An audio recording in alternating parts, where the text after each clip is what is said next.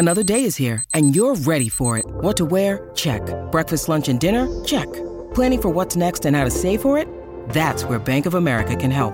For your financial to-dos, Bank of America has experts ready to help get you closer to your goals. Get started at one of our local financial centers or 24-7 in our mobile banking app. Find a location near you at bankofamerica.com slash talk to us. What would you like the power to do? Mobile banking requires downloading the app and is only available for select devices. Message and data rates may apply. Bank of America and a member FDIC. When you need mealtime inspiration, it's worth shopping Kroger, where you'll find over 30,000 mouthwatering choices that excite your inner foodie. And no matter what tasty choice you make, you'll enjoy our everyday low prices, plus extra ways to save, like digital coupons worth over $600 each week. You can also save up to $1 off per gallon at the pump with fuel points. More savings and more inspiring flavors make shopping Kroger worth it every time. Kroger, fresh for everyone. Fuel restrictions apply.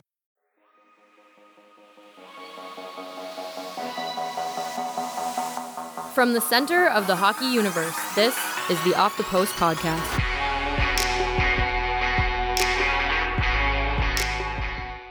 Welcome to another episode of Off the Post. I'm your host, John Matisz, and on the line today I have Matthew Coller of ESPN Insider and also of ESPN 1500 in Minnesota. He covers the Vikings and the Wild for the radio station there. Matt, what's new? Uh, not a whole lot. You know, things are always wild out here in Minnesota. Oh wow, that's uh, that's a questionable joke right there. Yeah, I wouldn't blame you if you just cut me off right now after that. Yeah, I gotta go. No, we're that's uh, I like it. I like you throwing out a dad joke right there because we're gonna start with talking about the Minnesota Wild. Um, this episode we're gonna do sort of a, you know, who's a contender, who's a pretender, and we're just gonna keep it to the top ten teams right now based on points percentage. And this is going into uh, Tuesday night's action. Literally every team except for two are playing tonight. So, you know, the the order of this will change overnight, surely. But um, this is the exercise we're gonna do. Um, so, uh, off the top, we will talk about the Minnesota Wild. Are they a pretender or are they a contender in your mind? Would definitely say that they're a contender. I, I know that there are some numbers, their Corsi number and things like that, that uh, are not as good as some of the top teams in the league, but everything else across the board has been very impressive for this team from uh, how much Bruce Boudreau has gotten out of the younger forwards on the team. I think we've seen great progress from players like Nino Niederreiter and, and Jason Zucker and, and Mikael Granlund have uh, moved up to, I guess, where the Wild always expected them to be in terms of offensive producers, and in Niederreiter's case, uh, one of the better all-around wingers in the league. And we knew coming into the season that the Wild had a very good defense from top to bottom. But Devan Dubnyk has looked like the same goalie he was two years ago when he got traded to Minnesota and then uh, took them into the playoffs, basically put the team on his back. Well, he's been every bit as good this year. And really, if you look at his numbers over the last three years, he's at the top of the league in almost every single category. So I think uh, what they have in Minnesota now is pretty much the same roster plus Eric Staal that they've had the last couple of years, but maybe finally a coach who has implemented the right way to play, which is up tempo with uh, a lot of transition and, and scoring and things like that. So uh, I, I look at them as being one of the absolute best teams uh, in the Western Conference for sure. Yeah, and when I say contender, I'm talking about Stanley Cup contender, and some teams that we're going to talk about uh, just don't really fall under that umbrella. But I'm going to say the Wild do. I think they're, you know, based on the body of work so far, uh, every team's played about 50 games or so. Uh, the Wild would probably be the most impressive story coming out of the West. Uh, you just, you know, they went on that long run uh, that coincided with the Blue Jackets, and you went, oh, well, you know, which one of these teams is real, or, or are they both, or are they both kind of, you know, just riding a high right now? And the Wild, like, I, you try to kind of find, uh, you know, an argument, uh, a, a devil's advocate kind of way to look at things with this, and there just isn't much to uh, to really say against against the Wild in this case. They're they have the one thing that I think is being a bit overlooked, I guess you could say, in, in mainstream talk or, or just in general, is that Stanley Cup winners they they always have a number one defenseman that eats minutes and is just so dependable and you know doesn't make many mistakes. And I think Ryan Suter's that type of guy.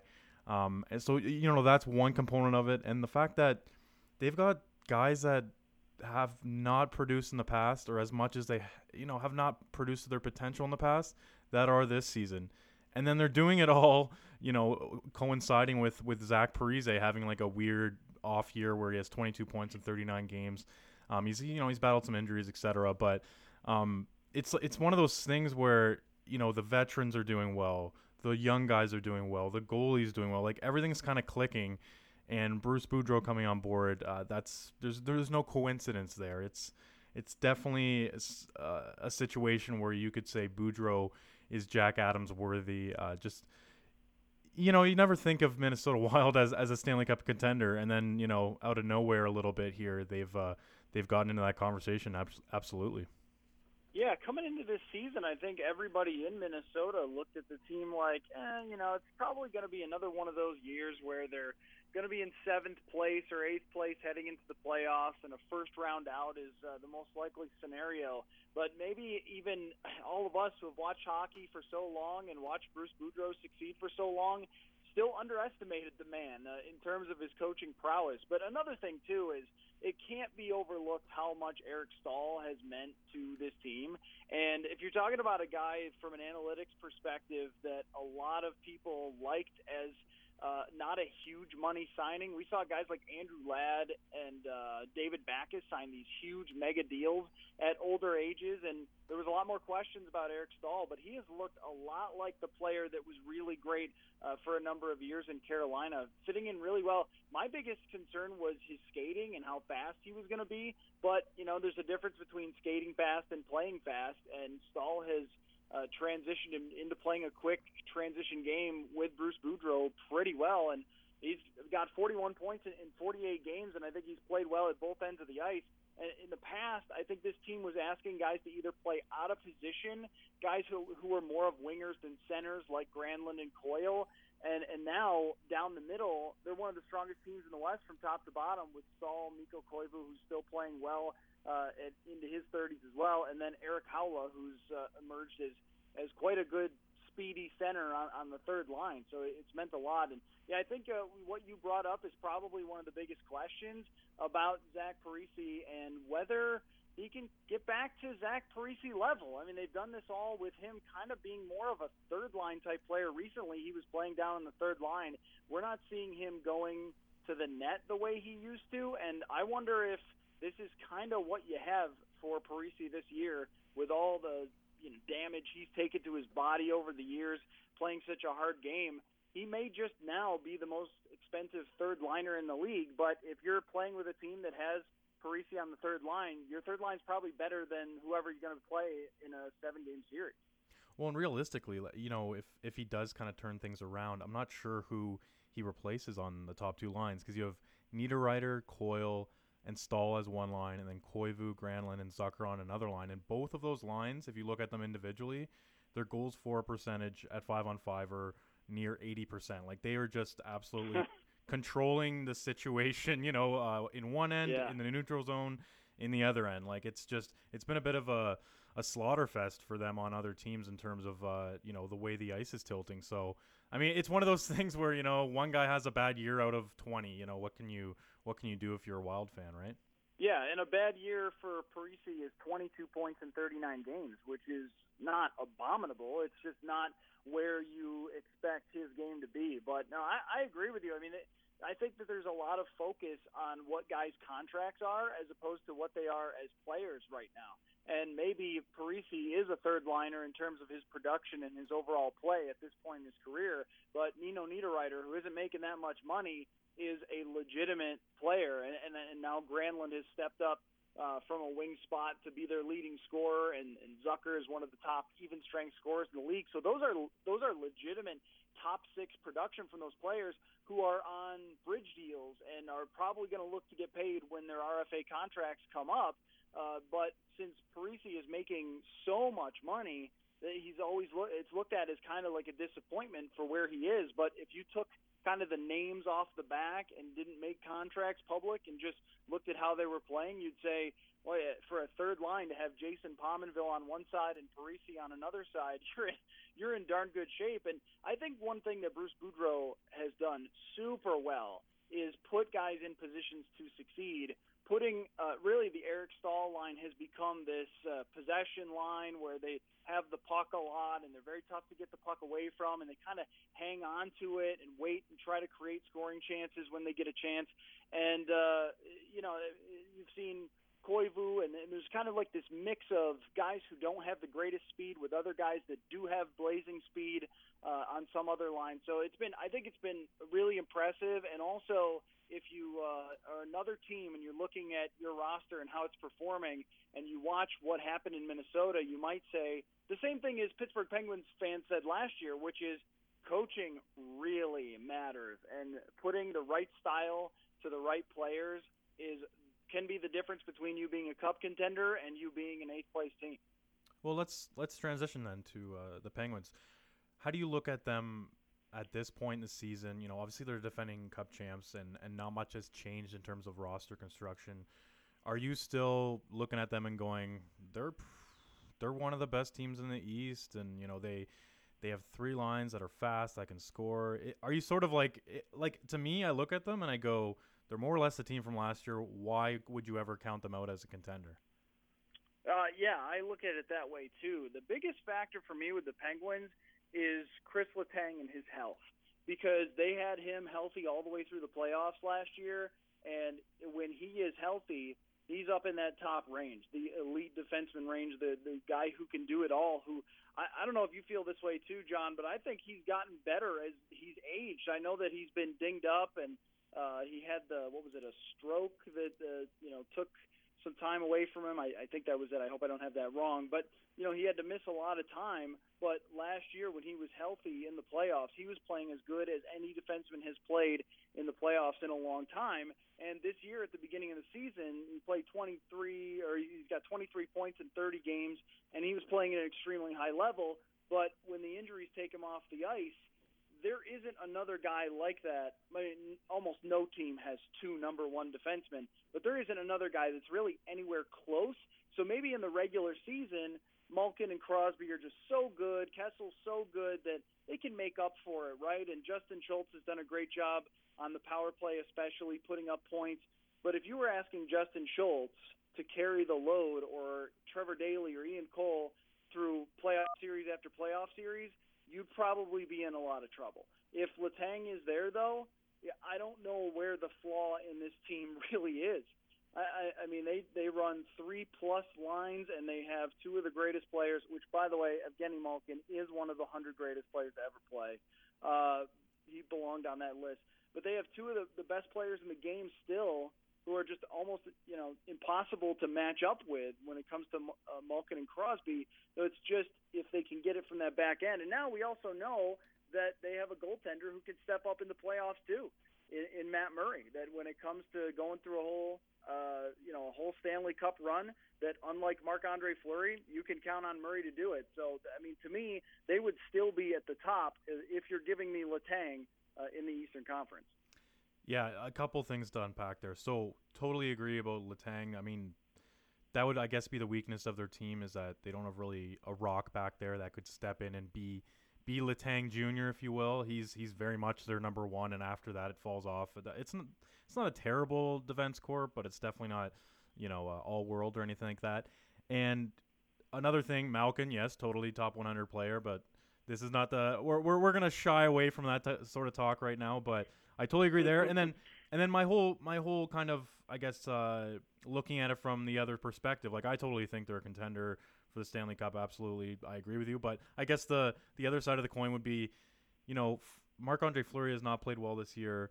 Uh, Matt Murray has, but like you know, he's still this young guy. He's still like you know, do we have enough kind of data on him to and and just just viewings on him to know if he's really you know uh you know an, an all-star goalie or a star goalie whatever you want to call him at this point um, so I guess that would be a little bit of a, a concern, but I mean, that, if that's your biggest concern, that, that the guy who has a 921 save percentage is uh, is maybe going to fall off, I, I think you're you're probably okay. Yeah, and when you look at Murray's history, now, now, not that AHL always projects to NHL because we've seen a lot of guys be really bad in the AHL and then great in the NHL and then the opposite way too.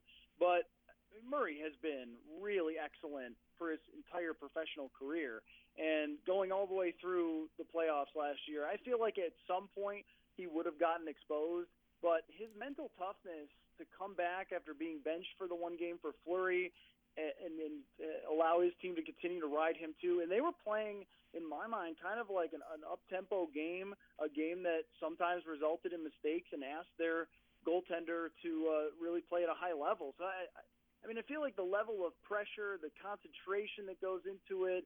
If he was not a really good goalie, he probably would have fallen off at some point there. I mean, I, I don't. I think that you can win the Stanley Cup with just good goalies, and we've seen that in the past but I don't think you can win the Stanley Cup with bad goalies.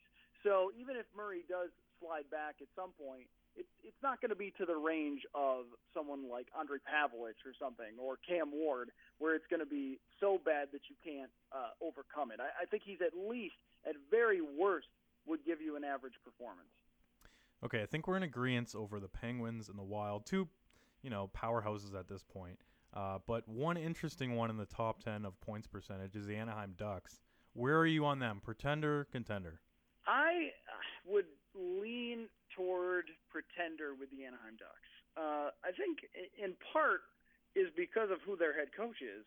Uh, and, and maybe it's not fair, or maybe it is. I don't know. Uh, probably Toronto fans uh, would be very split on that too, or maybe they would feel strongly that Randy Carlyle isn't uh, really a very good coach. I don't know, but I have always looked at uh, Carlyle since his early days in, in Anaheim as being really toward the bottom of coaches that haven't really changed their style to how they're playing in 2017.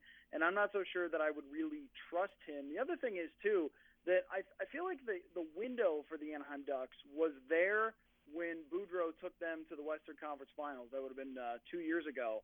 That, that uh, they had everybody playing at a high level. Um, you know, Ryan Kesler was playing really well, and so was Getzlaf, and so was Perry, and they had some depth on that roster, and they had the defensemen just coming up. Now I feel like you don't have the same kind of Ryan Getzlaf and Corey Perry as you had a couple of years ago. Even though they're good, they're not producing at the type of level that they were, and you're having to rely on, I think, lesser players that would get exposed in the playoffs. Um, I, I like Andrew Cogliano as a nice player, but if you're relying on him to be one of your key scorers in, in through you know a couple of playoff series, I think you're probably uh, not in, not in great shape there. But they do have a, a really interesting defense. Lots of mobile guys that can move the puck and create. I think Cam Fowler is playing better this year than he played over the last two years under Bruce Boudreau. I would still put them in the category of I'm not yet convinced on them. Yeah, I'm in the pretender camp too. Not to agree with you on everything so far, but that's the way it's gone. Feel free.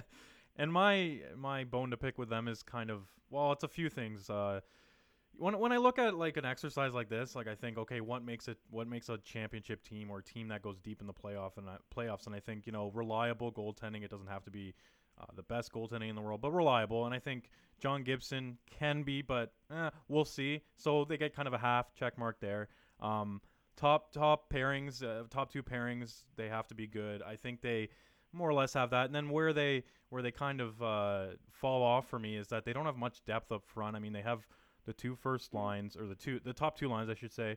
Uh, Rakell, Getzlaf, and Perry is the really the the offensive driving line, and then their if you want to call it shutdown line. Uh, which has actually been really good this year. Uh, Cogliano, Kesler, and Silfverberg. They've mm-hmm. produced well offensively as well. But you know, if you're looking at those objectively, uh, there's kind of a clear divide in terms of who's who's being counted on to attack and who's who's kind of getting put out there against uh, the top lines of the other team. But then after that, it kind of gets it gets a little ugly. Uh, so that's that's kind of where where I start, you know, putting question marks on the board and uh, and also, I mean, Randy Carlyle's done better than I thought he would, but uh, he still mm-hmm. tends to lean on guys that that don't exactly help the team uh, as much as they as another guy could, if you will. Uh, kind of going towards the old school mentality, like a Kevin Bieksa. Uh, he's actually from my hometown, Kevin Bieksa. So I like have like I don't know if you call it a bias, but like I think of him uh, when I look at the Ducks roster and. Man, he's he's a couple steps behind everyone at this point, and he's still getting a ton of minutes. And I mean, he's a useful NHL player, but I think he just he's relied on a little too much. And and there's a few examples of that on the Ducks roster. So that's that's kind of where I'm at with them. I, am in no way saying that they're a bad team. I think they're a good team, but if we're talking about great teams that are going to contend for the cup, I'd probably leave them off the list. Yeah, what makes it interesting about the Western Conference, though, is that I'm not really entirely convinced on anybody. Uh, I mean, the Wild, I think, are the best team and will continue to be the best team from top to bottom on their roster. But it's not like it was a few years ago where it was, all right, so is it going to be the Kings or is it going to be the Blackhawks? And then, uh, okay, we'll wait till San Jose has a meltdown in whatever uh, playoff series it is because th- those were the couple of teams that were always uh, in that conversation. And now I think San Jose is not as good as they were last year, and Chicago has one and a half lines, and here's Anaheim with, uh, you know, I should mention Ryan Kesler is playing at an extremely high level, actually higher than I thought he was going to in his contract. I kind of figured he would take a Zach Parise like route and start to fade off because he has played so hard for so long. But he's their leading scorer right now uh, in terms of total points. So I mean, I guess he he has continued to to play well. So you could almost convince me on, on a lot of these Western Conference teams that yes are flawed, but the matchups are going to be so close because there's no team that really rises way above. But I think I agree with you that when you get into a playoff series, I think you need uh, at least one of your one of your two centers in every series playing at an extremely high level, getting hot, scoring, and doing everything and then uh, having that true number one defenseman, which you know is Hampus Lindholm in that category. I'm not sure yet. I think he's he's got a ways to go before I'm completely convinced that he is your legitimate true number one that gets up in that category of your you know your Drew Doughties and your uh, your you know your Ryan Suters and guys like that. So uh, that's one of the things that makes every conversation about the Western Conference teams so interesting eh, for whether they're a pretender or a contender because it's like you could kind of push me either way when you start matching them up against other teams. Well, if we're talking about line matching, I mean, the Edmonton Oilers would pose a bit of a, a difficult situation for oppositions in the playoffs. I mean, what do you do with Connor McDavid?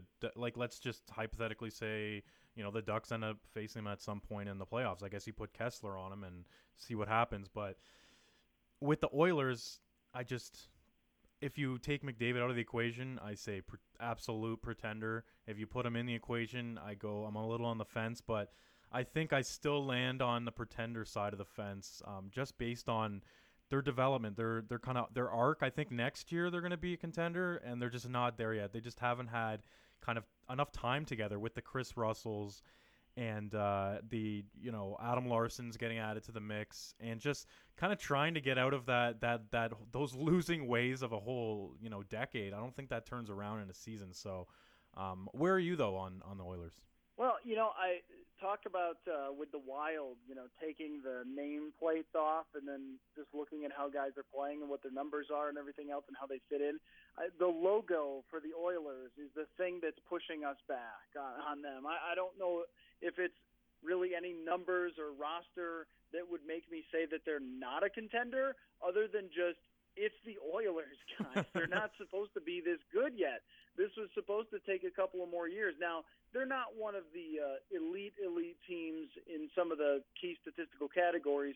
They're not blowing the doors off teams in goals for. They're not blowing the doors off teams in Corsi, but they're right in that conversation with some of the other teams. I mean, they, they are nearly identical in your in your Corsi percentage to San Jose and to Chicago, teams that we consistently look at as uh, contenders.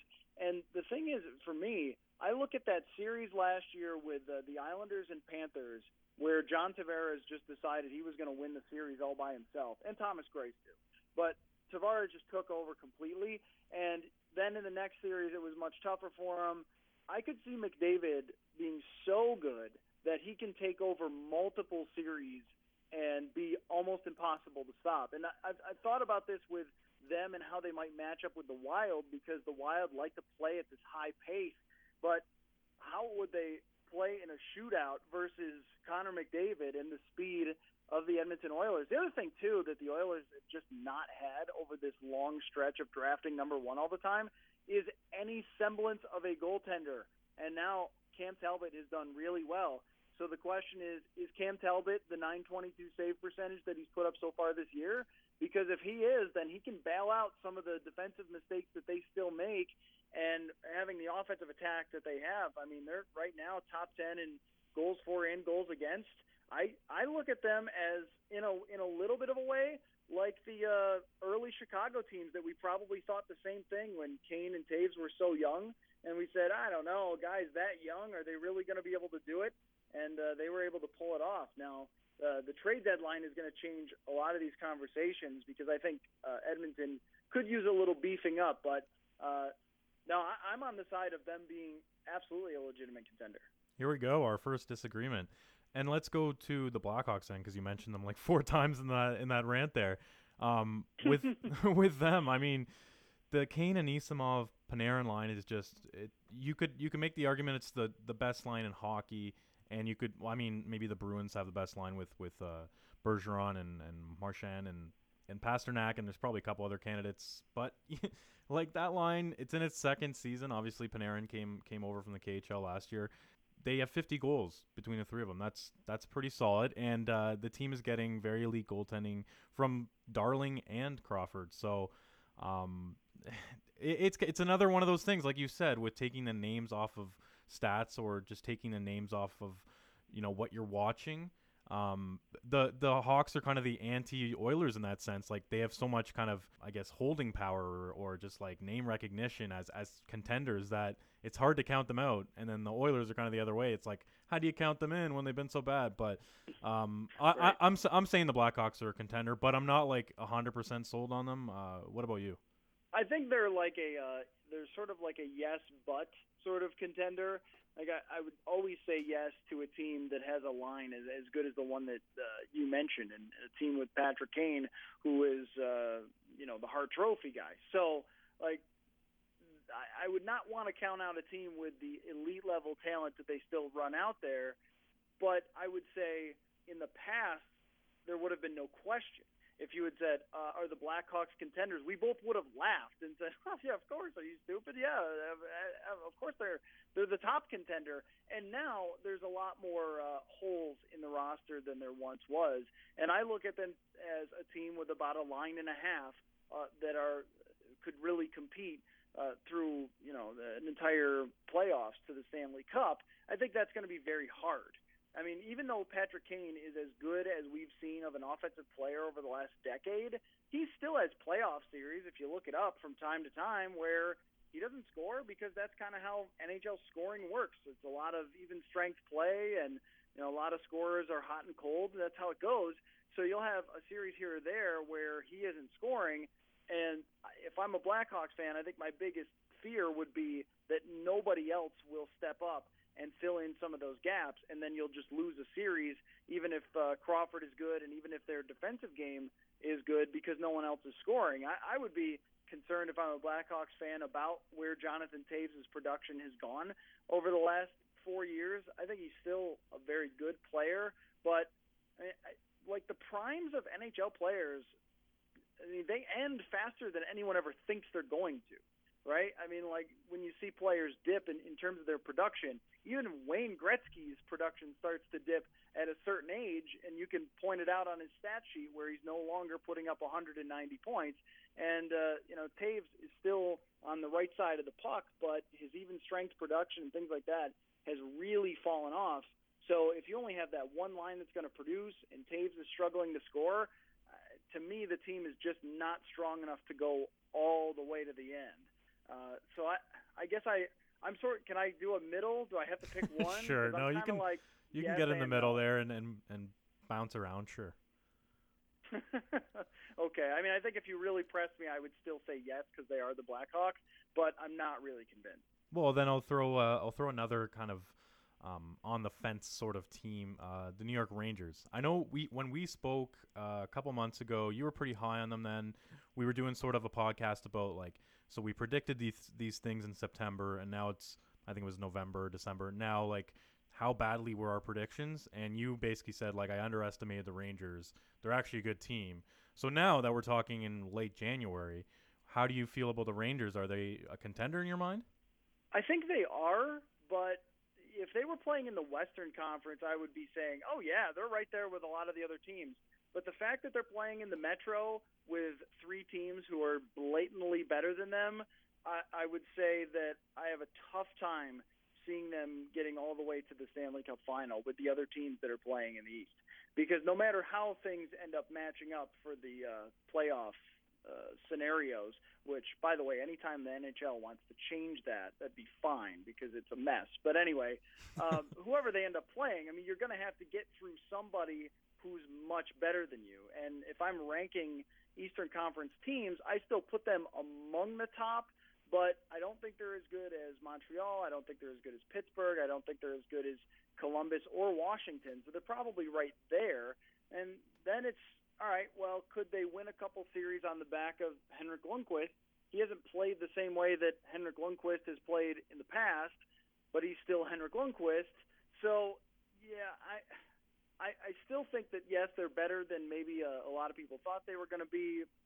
Maybe we thought they were going to dip off a little bit, but um, it's kind of like contender, yes, but they would have to have a lot go right with their goaltender through an entire playoffs to actually get to the Stanley Cup. Yeah, I'm going to say pretender at this point in the season. I mean, Henrik Lundqvist hasn't shown anything to. I mean, he had a good start to the season, but he's really kind of tailed off, and that was always their their go to was we got Henrik Henrik Lundqvist. It's going to be okay. That sort of like routine, and now they have a lot of forwards up front that are speedy. And if you actually look at uh, Corsica and the average shot distance per team, they're really close to the net. They're like 25 feet from the net as a an average um, number, and and you know teams are usually around 30. So they're clearly like they're driving the net. They're using their speed. So I like that they're playing a brand of hockey that suits them. I just don't know if percentages like Michael Grabner's 20% or JT Miller's 18.8 or Kreider's 15.4. I don't know if those hold up. Like, what if, you know, in one series they just all go cold? I mean, I guess you could say that about anything, but I just, I don't know. I, I, I look uh, uh, like up and down their roster, and it's like if if Lundqvist isn't Lundqvist of old, um, I don't see them as as like you said competing in the East, which is actually probably the better conference now. Um, so like you know, I, I don't feel comfortable calling them a contender. Yeah, as an aside to what you mentioned there about the statistics, I, I think what we're seeing with uh, Corsi and things like that is that it's almost painting a better picture instead of who's good of how teams play. Like a team like Boston, who doesn't score a whole lot but takes all the shot attempts, uh, compared to a team like the Rangers, who is on the wrong side of the shot attempts but scores on a higher percentage and has consistently done that over the last couple of years with Alain Vigneault, and I think we, we're seeing it with Bruce Boudreau's team in Minnesota too. Teams that are kind of packing it in and then trying to play like the transition scoring game, where they're trying to score on the rush and cross ice passes and two on ones, kind of playing for that one good shot as opposed to firing a bunch of pucks at the net. We've got Carolina once again in the top in Corsi for like the fourth straight year, and they've never been good. And so it, it's kind of one of those interesting things uh, when you're trying to analyze a team statistically. But uh, having them toward the bottom like that, I I do wonder about in a playoff series if you're not controlling the puck, like, can you really go all the way uh, with doing that? And, and like you said, I think it's going to take uh, the goaltender to be absolutely spectacular. So I, I probably would be pushed toward the no category on them. And speaking of good possession teams, you bring up the Boston Bruins. They're they're right up there with the LA Kings. So two teams that aren't exactly winning a lot um, as the top possession teams, and then right below those two guys is uh, the Montreal Canadiens. They're at 53% in terms of uh, Corsi for percentage adjusted for venue and score.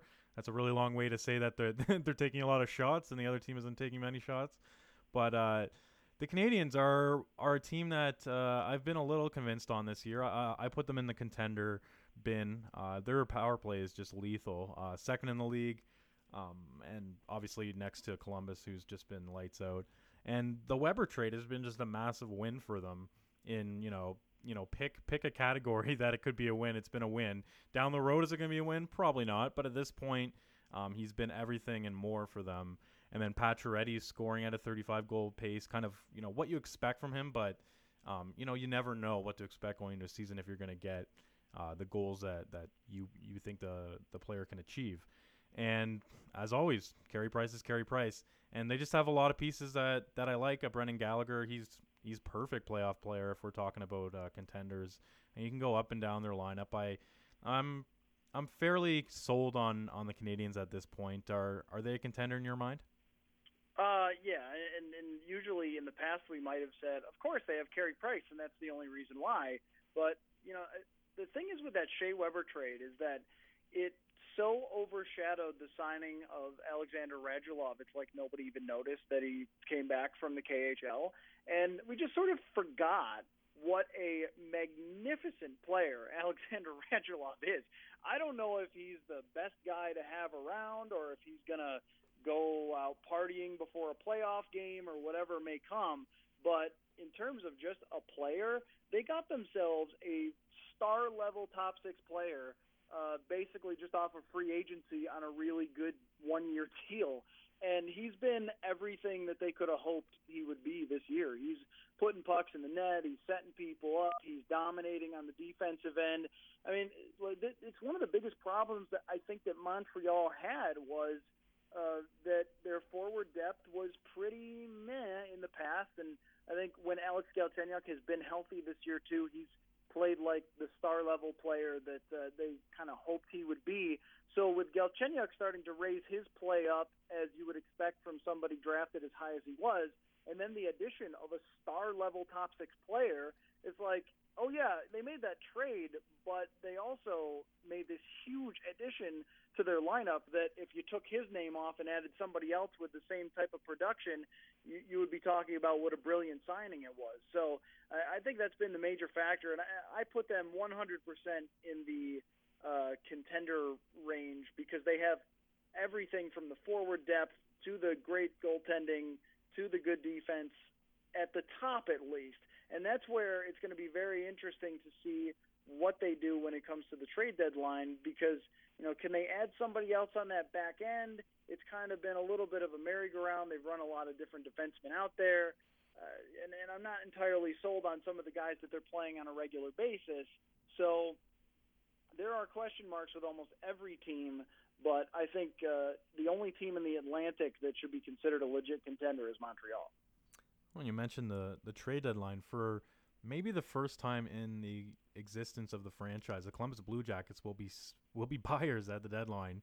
I mean, maybe once before when they made the playoffs. Like, I just I've ne- they've never been in this sort of upper echelon. Like, you know, if we had done this so- same podcast, the same exercise over their whole existence, they wouldn't be in. I doubt they would have ever cracked the top ten in points percentage this deep into the season, and here they are. Um, and just one of similar to the Wild, but but not. I mean, like they're exceeding expectations. So are the Wild, but the Blue Jackets are doing it kind of differently because, at least from my perspective, I thought, okay, uh, Sergei Bobrovsky, good goalie, but has had bad seasons. If he has a good season like he's had in the past, um, you know, this team maybe sneaks in as a number eight or something. This is my my preseason kind of reasoning. And I asked around a few people within, you know, NHL front offices and just people like analysts and whatnot. They're like, yeah, I think that's pretty fair. I'd say I'm more or less on that same kind of uh, wavelength as you. And here they are, just you know, obviously Bobrovsky's been great, but they're somehow their special teams is just ridiculously good. They're first in power play and their penalty kills ninth. Very, very effective. Cam Atkinson's probably going to score 40 goals, which is just, uh, I don't think I've ever said that sentence in my life. I don't think many people have. Hmm. and, uh, I mean, I'm not I, like I'm not I'm not like kind of falling over them like thinking that oh they're gonna win the cup just because they've had a good regular season. Like we'll see, but I've been waiting for them to fall off and they haven't. So uh, we're already 50 games in. I think they're they're they're for real. Uh, what about you? Are are the are you high on them?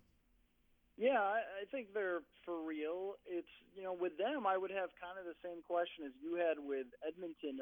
Some of these young players who have never had to carry a team through a playoffs like, will they be able to do it when things get tough? Because when you go into the playoffs, you're at some point going to play a team with a lot more playoff experience.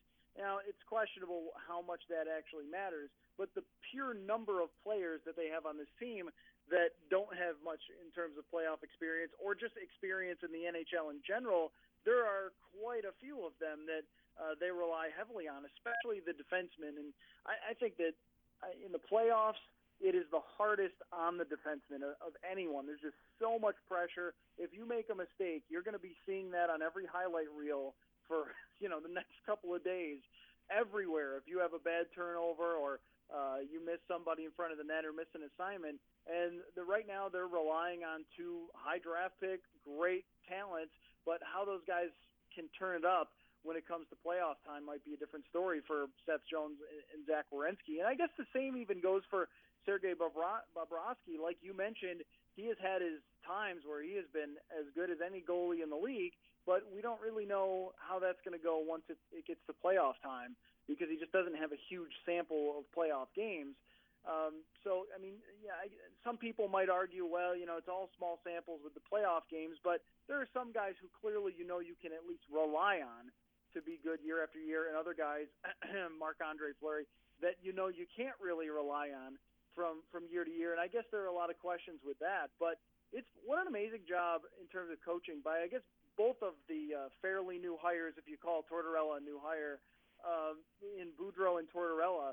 Tortorella really shows us that every time we think we really know a coach or know what somebody's about, that they can they can change like a chameleon, and he's really changed from what uh, everyone's perception of him was as this, you know, you better get back and block shots, just you know, eating nails type of guy, to playing the most up tempo game, uh, you know, way up there in, in the league, and then taking morning skates off too to have his team be more more fresh. So he's he's really shown a progressiveness to him that I'm not sure people thought was actually there, and uh, that's going to be something that I, I want to watch too because you're going to see him facing off with some other very smart progressive coaches when it comes to the playoffs, and it's going to make for some great battles. But 100%, I put them uh, in the category of a legit contender.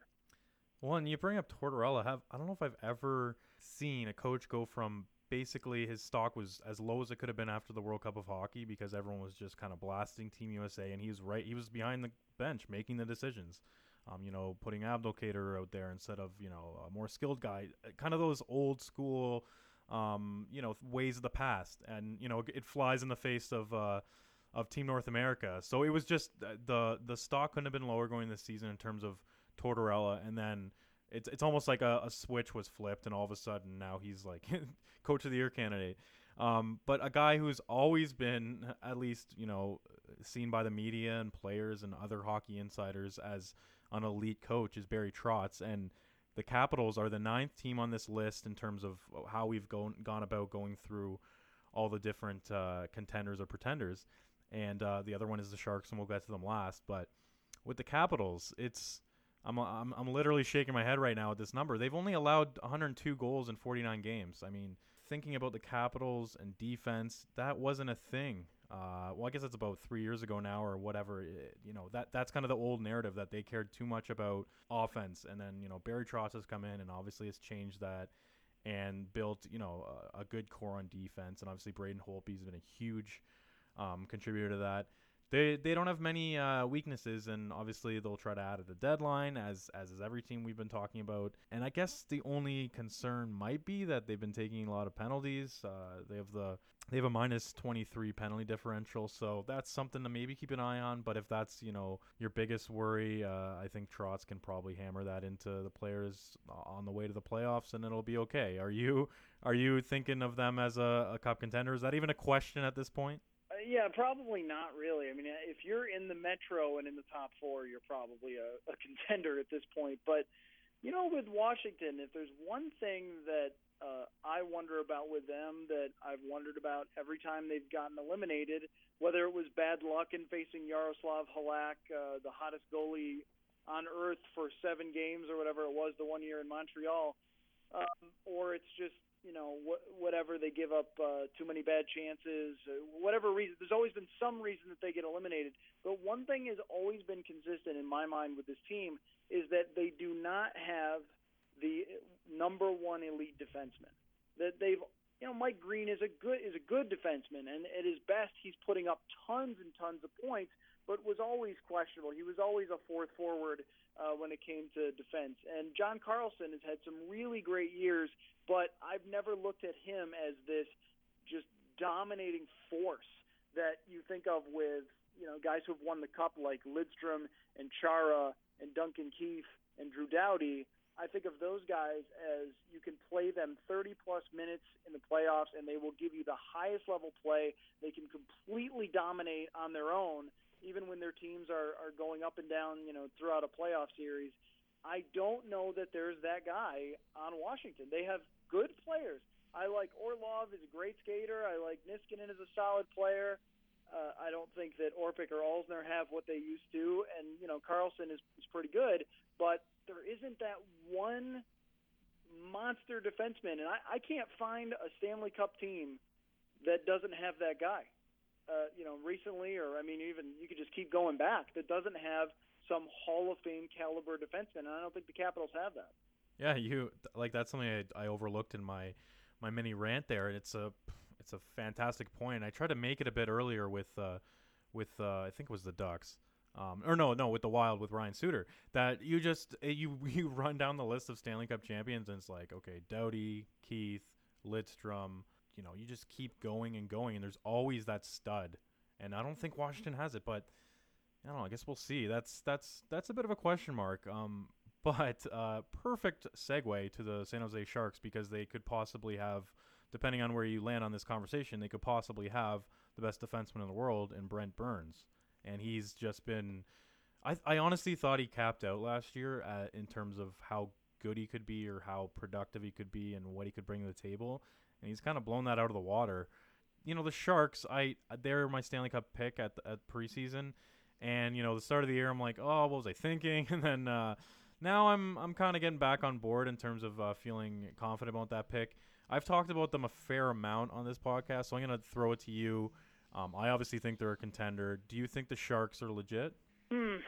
You know they not as much as I thought they were going into the playoffs last year. Last year, they were my pick last year, and I will brag that uh, actually both of my picks going into last year's playoffs ended up in the Stanley Cup final, uh, which that's the first time I think in my life that that's actually happened. But, um, you know, the, there's a few concerns that I have with them, and one of them is that last year they were scoring a lot more at even strength uh, than they are this year. Brent Burns is fantastic and is playing at the highest level a defenseman can play on the offensive side. And, and last year, really, I, I thought that uh, other guys made up for some of his defensive shortcomings, or maybe you would just call it his riskiness that occasionally ends up being costly. But you know, Marc-Edouard Vlasic has been through a, a lot of games in his career, and I think his play might be starting to dip a little bit from where it was.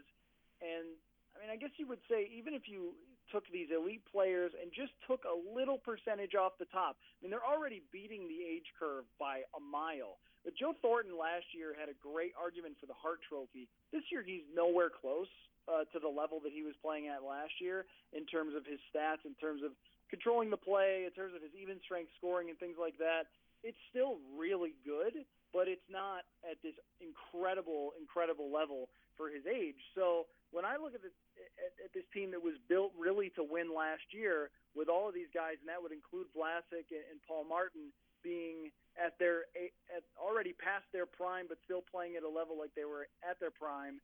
I don't think they're as good this year, and uh, I guess we were shown that we can trust their goaltending. But I think that's where it is for me. Is I look at them as not as much of a contender as some other teams because I, I don't trust uh, what they've done so far this year as uh, it just it just is not quite to that level that I think it needs to be in order to be a legitimate cup contender. I mean, I could be wrong because they are still uh, sporting a couple of Hall of Famers on this team, so who knows? But it it just hasn't really, uh, I guess, blown me away like it did last year. They're kind of you know middle of the road in terms of your goals for percentage, middle of the road in terms of your Corsi percentage, and last year they went into the playoffs after they got Logan Couture back as about the hottest team in the league, which is why I thought they had a chance to go deep. So if they can do that again, then uh, you know maybe we're we're talking about something different. But uh, right now, I would say I would say pretender. Right on. And you before we uh, we went on the air, you said you were gonna bring the hotness to this uh, podcast, and I feel like uh, a little bit. You've brought you've brought some hotness for sure in terms of your hot takes, and I, I appreciate you coming on. And it's good to kind of distract ourselves from uh, the bullshit going on in the in the world right now. to be honest. Like I'm not even uh, I'm trying not to sugarcoat it, but um, that's all 10 teams and we disagreed on a couple here and there, but I mean there's just the dominance at the top of this league. It's hard to really uh, it's hard to really like have a have a counter argument to uh, to certain teams like the Wild and the Capitals. I mean, like what it's you're you're kind of nitpicking with some of these teams. Yeah, no, I, I certainly don't disagree with your other statement. Uh, watching my Twitter feed all day is just like uh, a horror show. But um, to me, it's you know in the Western Conference, it's much it's much more wide open. I think. Like I think that we've got in the Eastern Conference are a couple of teams that we know it's going to be. I, I think at least we know it's going to be Montreal, Washington, Columbus, Pittsburgh, and it's one of those four. And anybody else would really stun me if even though Boston's got the Corsi, they don't have the goals, and uh, their defense, I'm not sure, can play multiple series and, continue to win and ask that much of Chara uh, from a night-to-night basis. But anybody else, if Tampa Bay came from the bottom and made a furious run or something like that, I would be stunned if anybody else was there except for those teams. With the Western Conference, you could sell me right now. You could tell me that somehow Los Angeles came back from not in the playoffs to make the Stanley Cup, or I don't know, Dallas for that matter, because they were so good last year and it seems everything's gone wrong for them. Uh, you, you mentioned the Shea Weber trade. Don't count out Nashville as a team to make uh, a second half run here and get really hot with PK Subban coming back for them. So the West to me is it, it's wild out there in the West and uh, we'll wild like you, right? That, but the East is much more focused. I'll just use that all day. Love it, but I think you're right. And the the West, the, the bottom feeders of the West are just so terrible. I wrote about the Colorado Avalanche today, and they're like historically bad. And then you have the Arizona Coyotes. Like when you have those two at the bottom, it's just a feeding frenzy. And then, anyways, Matt, I, I appreciate you coming on. How can people uh, find your work? Uh, I usually tweet out all the gems that I write. I'm just kidding. Uh, it's uh, at Matthew Coller, C O L L E R is the last name, and also 1500ESPN.com and ESPN Insider. Awesome. Thanks again, Matt. All right. Thanks, man.